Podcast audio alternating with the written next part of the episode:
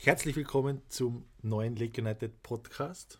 Mein Name ist Patrick, neben mir sitzt der Olsen. Letztens habe ich dich Oliver genannt. Tut mir leid, ich nenne dich nie Oliver. Heute geht es um. Nur die Mama nennt mich Oliver. Heute geht es ums Snowkiten. Und zwar ist das ein bisschen unser Steckenpferd, auch was der Olsen die letzten Jahre sehr intensiv betrieben hat. Er ist übrigens auch Snowkite-Weltmeister. Uh. Und der Snowkite-Weltmeister, mit dem spreche ich heute darüber, was nimmt man eigentlich mit?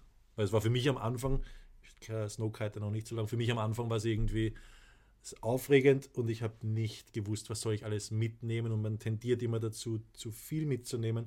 Und ich habe mich halt Nüsse ausgekannt und du hast mir da ein bisschen geholfen natürlich. Was sind deine Ski außer 2000 Euro wert? Ist, glaube ich, fast eine schöne Überleitung, weil es ist, man muss gleich dazu sagen, wir sind schon ziemliche Material- und Gear-Nerds es funktioniert mit allem. Snowkiten kannst du mit einer Vierliner-Matte, mit Handles und irgendwelchen Schienen und irgendwelchen Snowboard, du wirst von links nach rechts fahren. Aber ich weiß zum Beispiel noch, wie ich das erste Mal ein eigenes Snowkite-Board, ein spezifisches, verwendet habe. Das habe ich mir nicht vorstellen können, dass das so ein Unterschied ist beim Fahren. Das fährt viel ruhiger, viel gerader und es macht einfach einen Unterschied. Warum fährt es viel ruhiger, viel gerader? Sind wir gleich beim Snowboard. Ein Snowkite-Board hat eine geradere Kante, das heißt eigentlich einen größeren Radius. Wenn du eine Kurve fahren würdest, würde der, die Kurve viel größer werden als mit einem Pisten-Snowboard. Und dadurch, weil du beim Snowkiten ja immer auf der Kante fährst, rattert das dann viel weniger. Das fährt mhm. mehr wie auf Schiene und ein anderes Board wird das Tipp dann immer so zum Flattern beginnen. Voll. Willst du Ski oder Snowboard? ich fahre beides. Es kommt auf die Conditions an, aber ich glaube, es wird immer mehr Richtung Ski. Und zwar aus dem Grund, glaube ich, weil man immer seltener sehr gute Bedingungen hat. Snowboard macht Urspaß, wenn viel Powder ist und so. Wenn es auch so ein bisschen zum Freestylen geht. Genau, oder wenn es so genau. Touren geht, was wir auch gerade in Österreich viel machen, wenn es so Touren ist, dann macht es mit, also mir vor allem mit Ski viel mehr Spaß. Genau, ist Ski feiner, weil es sind einfach unterschiedliche Conditions. Am Berg oben ist abgeweht oder total hart zusammengepresst und da willst du nicht mit so einem Snowboard drüber rattern. Jetzt gehe ich ja nicht, ich fahre ja nicht mehr Lift und hier Piste, sondern ich bin eigentlich rein nur am Snowkiten und ich habe All-Mountain-Ski, die habe ich damals von dir empfohlen bekommen. Die können irgendwie alles anscheinend. Ich weiß nur, dass sie ziemlich schwer sind, wenn ich sie den Berg raufschleppen muss oder ziehen. Also es sind keine Tourenski, es sind All-Mountain-Ski. Voll. Ist auch wieder, du kannst eigentlich auch wieder fast mit allen Ski fahren. Du kannst mit urweichen Tourenski fahren, aber am besten ist, wenn du dir jetzt extra was zulegen würdest, sind All-Mountain-Ski. Ähm, die kannst du genauso auch noch auf der Piste verwenden. Und vor allem sind die auch robust. Tourenski, da geht es um Gewicht sparen und am Berg hast halt, halt dann doch oft irgendwo Steine oder so und da bricht die Kante aus. Ähm, also du brauchst schon was, was viel aushält. Ähm, ich habe auch zwei Paar Ski, das heißt, ich habe All-Mountain-Ski und richtige Powder-Ski. Powder-Ski würde ich mir in dem Sinne nicht mehr nehmen. Warum? Erstens hat man ganz selten Powder und dann fahre ich mit Snowboard. Und durch diese Breite, Powder-Ski sind sehr breit, wenn ich da länger auf die Kante fahre, sind da viel mehr Hebelkräfte drauf und das spürst voll im Knie. Je schmäler der Ski dann wieder wird, desto leichter kriegst du ihn auf die Kante mhm. und desto angenehmer fährt sich das länger. Okay. Deine Ausrüstung, was ist die wert, die du unten an den Füßen drauf hast, ohne Skischuh? Ja, das will ich so nicht. Also keine Ahnung, das war nicht. Die Ski, die haben wir gesponsert gekriegt, die kosten, glaube ich, 2000 Euro, aber das ist jetzt fast peinlich, das zu sagen ja. mit dem Holzdesign. Ähm, aber da würde ich mal ganz normale Ski, All-Mountain-Ski aus dem Abverkauf, die können auch zwei Jahre alt sein oder sowas, weil bei Ski tut sich ja eh gar nichts mehr in der Entwicklung in Wirklichkeit. Ich glaube, man kann schon vorweg auch sagen, wenn ihr da Fragen habt zur Materialwahl oder ihr steht im Geschäft und wollt in der Sekunde wissen, ob die Ski gut sind zum Snowkiten, schreibt es uns einfach, schickt uns irgendwas durch. Wir sagen ja oder nein ganz offen und ehrlich. Genau, Länge ist immer so zwischen Mund und Nase, würde ich so nehmen, zwischen Kinn und Nase ist eine optimale Länge. Man sagt immer, Länge läuft. Man sieht aber oft Leute, die viel zu kurz, die haben so Carver, Mountain Carver oder so. Sobald der Schnee ein bisschen tiefer ist, spitzelst da ein ähm, und dann geht nichts weiter. Ich denke, viele, die auch am Anfang Snowkiten ausprobieren wollen, haben die Ski im Keller, die sie schon jahrelang nicht mehr verwenden wollen, sich die Kanten nicht kaputt machen und fahren dann mit sowas umeinander, oder? Genau, wenn ich jetzt sage, ich bin im Waldviertel oder irgendwo einfach auf einem Acker hinterm Haus oder so, dann fahre ich halt mit irgendwelchen Schienen. Aber wenn ich das schon ein bisschen ernster machen will und in die Berge rauf, dann würde ich mir schon was, was Gutes zulegen, weil es einfach mehr Spaß macht. Jetzt sind, wir müssen ja eigentlich immer irgendwo einen Aufstieg machen, um in Österreich an einen guten Spot zu kommen. Das heißt, wir brauchen etwas, wo man Touren gehen kann. Das heißt, bindungstechnisch ist was sinnvoll? Ist was sinnvoll. Ähm, da haben wir uns ganz viel beschäftigt, weil vor allem, das hat damals damals gestartet mit dem Expeditionsrennen in Norwegen, was Das ich mitgemacht war habe. das, oder? Das Wacke, genau. Und da war halt Material ganz wichtig. Vor allem nicht nur, dass das leicht ist oder das Richtige, sondern auch, dass es robust ist und was aushält und zuverlässig ist. Und da kommt man zu einer einzigen Tourenbindung, ähm, die sich auch seit vielen Jahren ist die gleich. Das heißt, da kann man ruhig ältere Modelle kaufen. Die sind dann oft deutlich günstiger. Und zwar ist das die Duke Marker. Und zwar ist das eine Rahmenbindung. Das heißt, wenn du die Ferse hebst beim Gehen, geht der ganze, die ganze Bindung mit. Und das ist einfach robust, das hält was aus. Was du zum Beispiel hast, Ja. du hast dich ein bisschen reinreiten lassen. Voll, das war ich habe meine erste Ausrüstung habe ich einen Tag vor, vor einem Snowkite-Tag habe ich eingekauft und das waren so mit diese Pins oder Pins, die vorne in die Skischuhe einfach reingehen. Da muss man richtig genau sich hinarbeiten, dann draufsteigen, dass diese Pins im Skischuh greifen. Und ich würde es jetzt auch nicht mehr, nicht mehr nehmen, einfach weil ich mich zu sehr konzentrieren muss, um da reinzukommen. Gerade wenn du irgendwo im Gelände unterwegs bist oder den Ski ausgräbst. Oder kite noch in der Luft. Oder kite noch in der Luft ist wahnsinnig mühsam, da reinzukommen. Genau. Ähm, beim Snowboard vielleicht noch, was nimmt man da für eine Bindung? Da ist am besten die Step-In-Bindung. Und zwar gibt es da auch unterschiedliche und die beste für uns haben wir herausgefunden, ist die, ist die von SP. Die verwendet dieses Fastech-System, so heißt die, schaut eigentlich aus wie eine klassische Snowboard-Bindung. Das heißt, du hast vorne Straps, hast dadurch genau dasselbe Feeling, aber du kannst da so einsteigen und das Highback dann hochziehen und dadurch verschließt du die Bindung und ist deutlich besser als die Flow-Bindung, wo man in so einen einbetonierten, vorgefertigten Cast reinschlüpft und da kriegst du halt richtig Krämpfe. Die hat die Kathi gehabt, meine Freundin, und die hat halt immer Krämpfe davon gekriegt, die ist einfach zu fest. Also kann man auch bei anderen Herstellern geben, Fastech heißt das System von der Bindung. Genau, das würde ich bei Snowboard empfehlen. Und dann sind wir noch beim Schuhwerk eigentlich. Beim Snowboard, Softboots, sowieso klar, oder? Da habe ich ja auch welche, die sind aus dem Jahre Schnee. Ich fahre auch jetzt nicht so viel Snowboard, aber ich komme eigentlich gut damit zurecht. Genau, beim Boot, beim Snowboarden würde ich jetzt einfach, der soll dir passen zu deinem Fuß, da würde ich nicht mehr zu viel. Sie werden auch immer, kann man ruhig ein bisschen härter nehmen, weil sie werden von Jahr zu Jahr weicher und sind dann immer angenehm auch zum Tragen.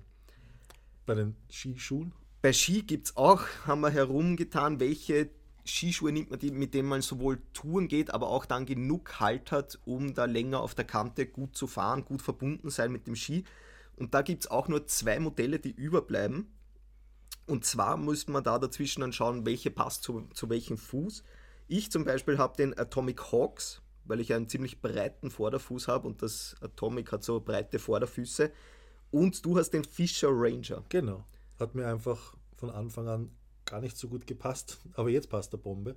Hat sich irgendwie gut entwickelt. Anfang hatte ich echt viel, viel damit zum Kämpfen, aber würde ich nicht mehr missen wollen, den Schuh.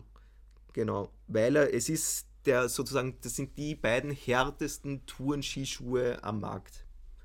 Weil alles, was andere, was zu weich ist, da schwimmst dann herum, wenn du nachher Snowkiten willst. Also man muss sagen, das ist schon Ausrüstung für, wir gehen Touren damit zum Snowkiten und wir sind aber auch zum Beispiel in Norwegen unterwegs, wo wir mit dem Auto parken und gleich losstarten. Also das ist so eine All-in-One-Komplettlösung, die wir uns halt irgendwie angeeignet haben.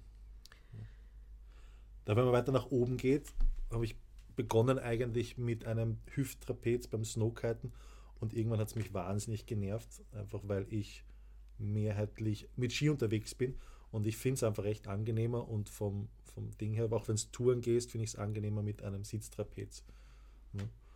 Und da, was ich mich für uns herausgefunden, auch vom Gewicht her zum Rauftragen und so, du kannst es klein verpacken, ist halt das Ozon Snowkite Trapez halt echt wahnsinnig gut. Genau, es ist halt kein richtiges Sitztrapez in dem Sinn, wenn man sich jetzt ein Sitztrapez vorstellt, sondern es ist ein eigenes Snowkite-Trapez, was eher schon ein bisschen an einen Klettergurt erinnert. Was dicker ist, ist auch gleich eine gute Frage, kann man Klettergurt auch verwenden? Die Franzosen zum Beispiel nehmen ganz gerne einen Klettergurt. Jeder, der das mal probiert hat, es, natürlich kannst du dich einhängen und fahren damit, aber das sind wirklich ganz dünne Bänder und der ist einfach nicht für das ausgelegt, die Kraft. Also er hält das aus, aber es fühlt sich sehr eingeschnürt an.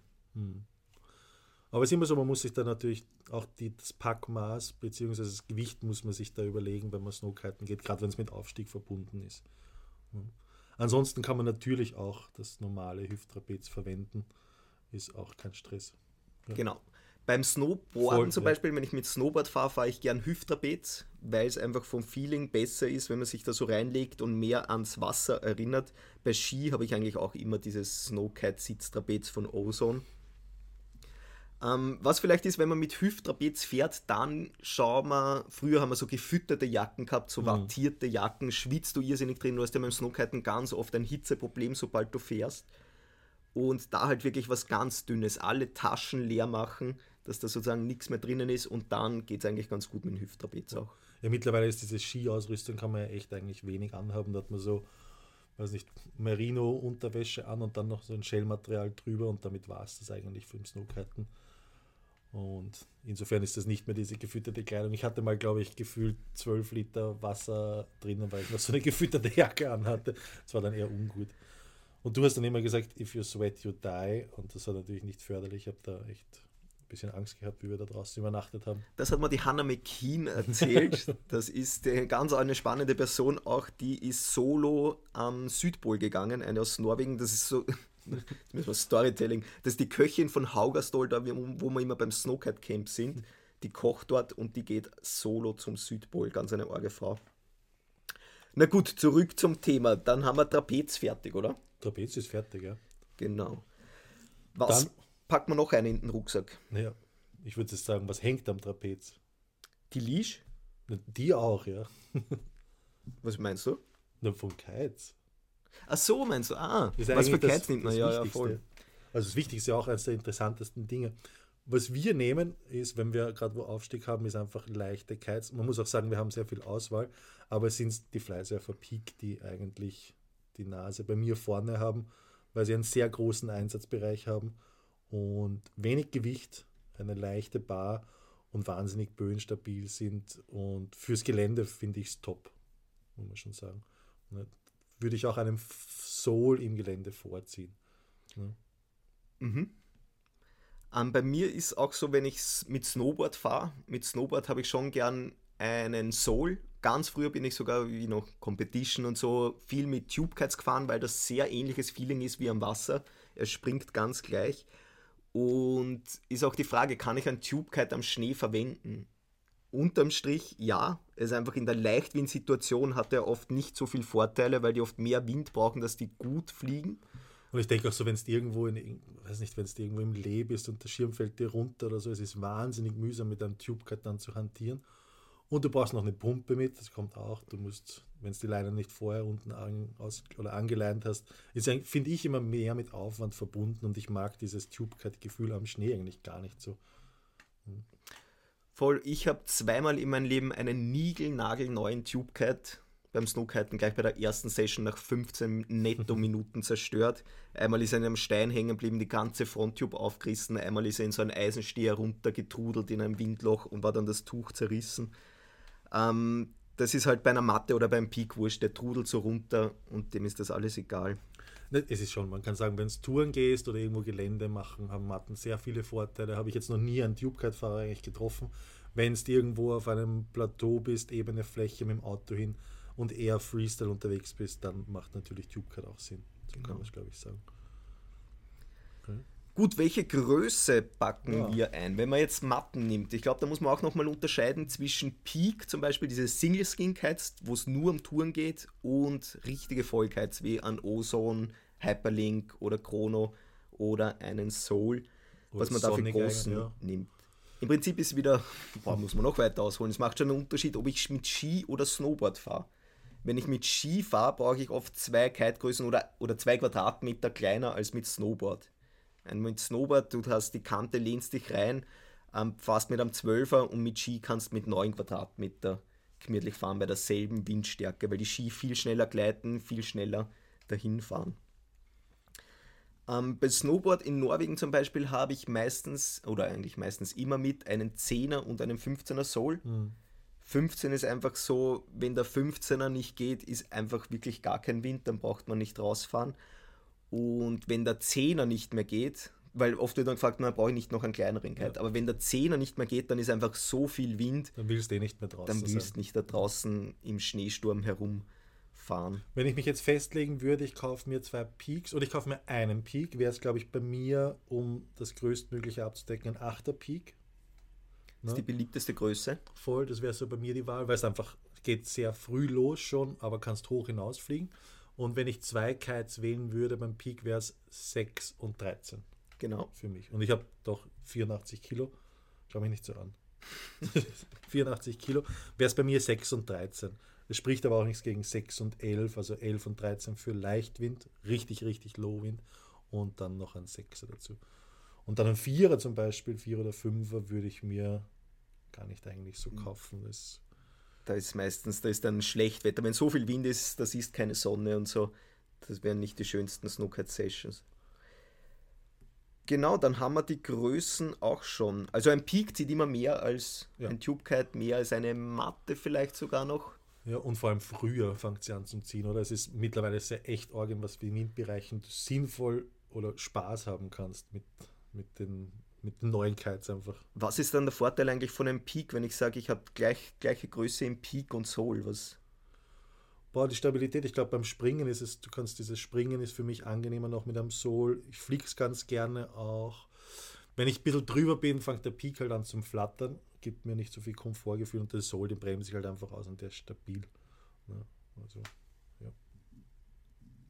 Und halt, ich glaube, bei super Low Wind, wenn du auf dem Gelände unterwegs bist und du fährst oft in so ein Tal runter, wo eigentlich gar nichts mehr ist, dann skatet man mit Ski oft noch so durch und da kommt halt der Peak noch besser mit, weil das so ein Fetzen eigentlich ist. Der oben bleibt ganz wenig Gewicht und dann bleibt er noch besser oben als ein Soul, der einfach mehr Gewicht hat, schwerer ist. Ihr könnt uns übrigens auch schreiben, wenn ihr mal Peaks ausprobieren wollt. Wir verschicken die auch gerne für einen Zeitraum, dass ihr die mal ausprobieren könnt. Also von dem wenn ihr da nicht sicher seid, sondern noch nie verwendet habt oder eine Woche Urlaub macht, dann einfach schreiben.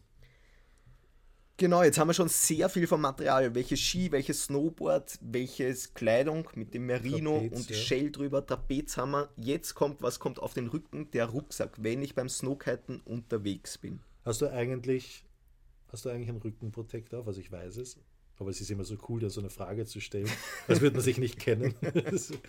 Ist aber eine gute Frage. Ich habe mal einen gehabt, habe ihn ein einziges Mal benutzt, aber der ist irrsinnig hart unterm Trapez und drückt eigentlich überall nur und am Ende magst du nicht damit fahren, ähm, weil es überall drückt. Ich habe auch jetzt keine Orgenstürze erlebt beim Snowkiten. Es ist was anderes, wenn man jetzt nur Freestyle geht, aber sonst fährt man da, geht man gemütlich Touren. Helm ist natürlich klar, aber sonst hätte ich jetzt auch noch nicht gedacht, dass ich einen Rückenprotektor brauche. Genau, also für mich reicht das Trapez, was ich im Rücken spüre, und den Rucksack, was ich nochmal als Schutz drauf habe, dass ich sage, mein Rücken ist da ausreichend in einem verantwortungsvollen Rahmen geschützt, sagen wir so. Genau, was nehmen wir für einen Rucksack überhaupt? Wir haben einen Orthovox-Rucksack mit einem Lawinen-Airbag. Warum? Es War ist einfach, An mich die Frage, warum? Na, du. warum haben wir es? warum haben wir ein Ding? Ich war oft selber auch alleine unterwegs, habe natürlich ein Piepsal immer bei mir gehabt, aber das bringt halt genau gar nichts, wenn man alleine ist. Und es ist einfach ein zusätzlicher Sicherheitsfeature, wo ich weiß, ich kann da anreißen und der Ballon hält mich oben drüber. Wir haben auch schon oft überlegt, was passiert in einer Lawine, wenn du als Kiter in eine Lawine kommst. Schwimmt man da auf? Ist da urviel Material? Gehen die Leinen immer zu mir? Das sind so Dinge, was man durchdenken einmal kann. Voll. Gefühlt hat es ein paar Vorteile hat's mit dem Kite. Es gibt ja auch ein Video aus Frankreich, ich glaube, das war im letzten Jahr, wo eine Lawine abgegangen ist. Und das ist auch gut ausgegangen. Den hat es wahnsinnig arg ausgehoben. Genau, der hat so richtige Druckwelle Ja. hat die Lawine erzeugt. Also sowas wie Lawinensuchgerät oder Lawinen, wie heißt es? LVS LVS, ja. und Sonde etc. haben wir natürlich immer mit dabei und auch Erste Hilfe für uns und andere, wenn es ist. Da gibt es so ganz kleine Erste-Hilfe-Pakete, die das fürs Notwendigste irgendwie sind. Genau, das heißt nicht nur Lawinengerät plus Sonde, sondern die Schaufel ist auch Ah ganz ja, wichtig. Die lassen einige Leute oft gern weg, aber damit du anderen helfen kannst, brauchst du die. Was noch wichtig ist fürs Handy, vor allem iPhones sind da ein bisschen ha hagelig mit Akku. Das heißt, wir haben ein Akku-Pack noch mit, damit wir das Handy aufladen können, weil die bei Kälte empfindlich sind. Im Prinzip, wir packen auch immer so, dass wir, wenn es schief geht, draußen bleiben können. Genau, eine Nacht draußen bleiben können. Ähm, wir haben dann noch einen Biwak-Schlaf, also nicht Schlafsack, einen Biwaksack. Biwaksack, ja. Das ist, wo du reinschlüpfen kannst, da legst du einen Rucksack drunter und dann bist halt windgeschützt und ein bisschen Wärme strahlt der Retour. Wird wahrscheinlich nicht die angenehmste Nacht im Biwaksack, aber, aber man erlebt den Sonnenaufgang. Genau, dann habe ich noch Reservekleidung mit. Das heißt einfach verschiedene Layer, die man unter diese Shell geben kann, weil vor allem beim Aufstieg, wo man raufgeht, ist es wärmer, dann beim Aufbauen wird es wieder kühler oder gegen Abend hin wird es auch immer wieder kühler. Ja, und eine Daunenjacke haben wir mit in Wahrheit. Die Daunenjacke zum drüber anziehen, die kann, können wir sehr gern packen und wenn wir dann rumstehen oder mal irgendwo Pause machen, ist halt Daunenjacke irgendwie richtig drüber. Und das ist das, das Safety Backup, das ist der Schlafsack in klein sozusagen, genau. wenn irgendwas sein sollte. Yep. Ein zweites Paar Handschuhe Handschuhe ist was, wenn man es verliert, ist richtig Arsch. Das heißt, wir haben ein zweites dünnes Paar Handschuhe mit. Aber genau, wir haben ein Handschuhpaar, das ist unsere erste Wahl bei Handschuhen. Das ist von der Heat Company, sind das Handschuhe aus Ziegenleder.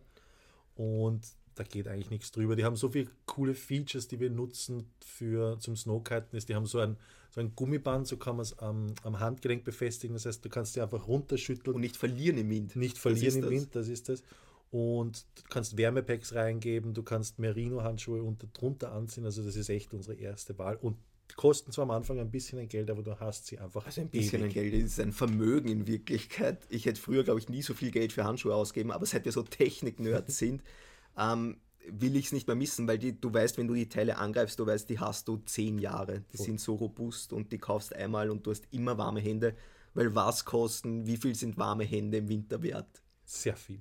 Ja. Also das sind die Heat Company, die Handschuhe. Die haben auch so Wärmepacks übrigens, die haben wir manchmal sogar noch mit für die Füße, wenn wir am Berg schlafen, noch ähm, zum Aufwärmen. Ich glaube, mittlerweile sind wir auch relativ verwöhnt und tun uns solche prophylaktisch im Schutz gegen die Kälte rein. Manchmal schwitzt man dann, aber es ist schon angenehm. Was ist noch drinnen? Ein Bandana für das mhm. Gesicht zum Schützen weil oft, wenn der Winter ist, kommt der Windchill und ich glaube, dann würde man so schnell mal Erfrierungsding im Gesicht kriegen. Es geht schneller, als man glaubt. Hast dann, wenn es eh schon, keine Ahnung, minus 5, minus 10 Grad hat, dann noch Wind plus Fahrtwind dazu, kann schneller mal so minus 20, 25 haben und dann, glaube ich, ist schnell vorbei. Genau. Was trinkst du? Trinken, ich habe einen, so einen Schlauch mit Ding, ein, so ein Aquapack so ein Camelback, oder? Camelback, genau. Mit, aber außen ist da nochmal so eine Isolation, gibt es extra eine für den Winter mit Isolation. Cool. Was man dazu sagen muss, der Schlauch friert regelmäßig ein. Das heißt, nach jedem Schluck musst du eigentlich wieder reinpusten, dass es. Genau, das Wasser wieder zurückpusten, damit das nicht im Schlauch bleibt, sonst friert es ein. Aber was ich nicht möchte, ist eine harte Flasche hinten im Rücken drinnen haben, weil bei Stürzen ist das einfach ein hartes Teil, was genau auf den Rücken drauf drücken würde, vielleicht. Yes. Was man auch noch, wenn du sagst, wenn du sagst Trinkflasche, gute Überleitung, Stirnlampe. Ist auch dabei, wir haben schon öfter, dass man dann einfach am Abend, dass man so lange kitet, dass man am Abend dann doch im Dunkeln erst vom Berg runterkommt. Und da ist einfach als Safety-Feature, die irrsinnig gut eine Stirnlampe mit haben. Voll, ist eigentlich, ich habe immer mit dabei. Und ein Leatherman habe ich auch mittlerweile immer dabei. Stimmt. Ja. Ähm, zwei Dinge, die wir noch nicht besprochen haben. Was für Fälle haben wir beim Raufgehen und welche Stöcke verwenden wir? Gibt es auch, haben wir, wir haben schlechte und gute Stöcke gehabt. Voll, Stöcke gibt es ja diese, die man, also wir haben Faltstöcke, glaube ich, heißen. Genau, welche sind schlecht? Die hast du. das heißt, die ja, du hast doch solche Ausfahrten, mit denen man Ich habe keine Teleskopstöcke. Hast du nicht? Nein, ich habe natürlich Faltstöcke, Entschuldigung. Okay. Ich habe mich auch gut beraten lassen. Nein, ich habe Faltstöcke und es gibt aber solche zum Ausziehen auch. Und die kannst du aber nicht so klein packen, glaube ich, wie die Faltstöcke. Deswegen Faltstöcke. Und auch vom, vom Einstieg her, du bist, glaube ich, einer, der beim Tourengehen relativ viel auch mit den Armen macht. Ähm, haben die mehr Stabilität, kann das sein? Genau, die halten, glaube ich, schon mehr aus. Es ist auch, du hast ja beim Snowkiten mehr Gepäck einfach, geil. Der Tourengeher, der hat sein ganz dünnes, seine Shell an und, und läuft darauf in der dünnen Hose. Und wir haben richtig viel Gepäck mit, das heißt, wir müssen mit den Armen auch viel mehr anschieben. Und da braucht man schon robuste Stöcke, aber eben der Hauptpunkt ist, ich kann es nicht so klein zusammenfalten, Teleskop stecken. Und vor allem, wenn ich dann stürze oder so, habe ich da einen Meter langen Stab hinten am Rücken irgendwo drauf und das möchte man nicht. Es ist übrigens richtig blöd, wenn man den Teller unten verliert beim Hochgehen, habe ich schon mehrmals gehabt. Das ist dann echt mühsam. Welche haben wir? Wir haben, ich habe Black Diamond Stöcke zum Falten. Ich habe auch Stöcke. Das ist auch Stöcke. Gut, Genau. bei den Fällen gibt es auch noch unterschiedliche mit Kleber und dann gibt es noch von Contour, das ist glaube ich eine österreichische Marke, die hat so Adhesive, so Gecko-Effekte, Gecko. tut man drauf, ähm, geht urschön runter und rauf, nämlich weil es keinen Kleber hat, man muss sich da nicht so anstrengen, aber die sind halt schneeempfindlich. Nun, wenn es kalt wird, glaube ich, haben die nicht so gut Haft, was irgendwie kontraproduktiv ist, finde Voll. Oder wenn man es öfter rauf und runter gehen muss in der Session, dass ich sage, ich fahre mal wieder wo ab und muss drüben wieder den Berg rauf, muss ich es neu montieren, dann ist da zu viel Flugschnee oft drauf oder nass und dann halten die nicht mehr. Und jetzt haben wir ganz klassische, ganz klassische Kleberfälle. Dann Helm natürlich auch noch, haben wir, wie heißt das, Sweet Protection, so wie unsere Ausrüstung. Sweet Protection, ein Helm, einer der passt, ich glaube, einer heißt Trooper und dazu eine Brille mit extrem weitem Sichtfeld, wo man schnell die Brille, die Gläser tauschen kann. Genau, Gläser tauschen ist wichtig, vor allem wenn Nebel ist oder Sonne, da haben wir zwei unterschiedliche. Das Sichtfeld, weil du musst einfach denken beim Snowkiten, je mehr du siehst, desto mehr kann dein Körper, dein Kopf sozusagen Situationen ausrechnen, wo ist der Schirm, wo ist der Boden. Je mehr Info, Infos du hast, desto besser wirst du fahren am Ende. Und was noch wichtig ist, was viele auch unterschätzen, ist das Atmen. Das heißt, wie sehr wird die Nase da eingedrückt von der Skibrille und je weniger Sauerstoff hast, desto weniger Leistung hast du. Und so kann man natürlich das auch nochmal optimieren. Also auf das achte ich schon. Genau, das Somit- ist summa summarum. Ist das eine gute Ausrüstung für einen Tagesausflug, der eventuell in zwei enden könnte? Genau. Und jetzt im nächsten Podcast werdet ihr in der nächsten Folge noch welche erfahren, welchen Spot, wie wählen, wählen wir gute Snowcat-Spots aus, Genau, wie findet man solche? die oft näher sind, als man glaubt in seiner Umgebung. Was macht einen guten Spot aus? In dem Sinne Viel Spaß. und Tschüss. bis zum nächsten Mal.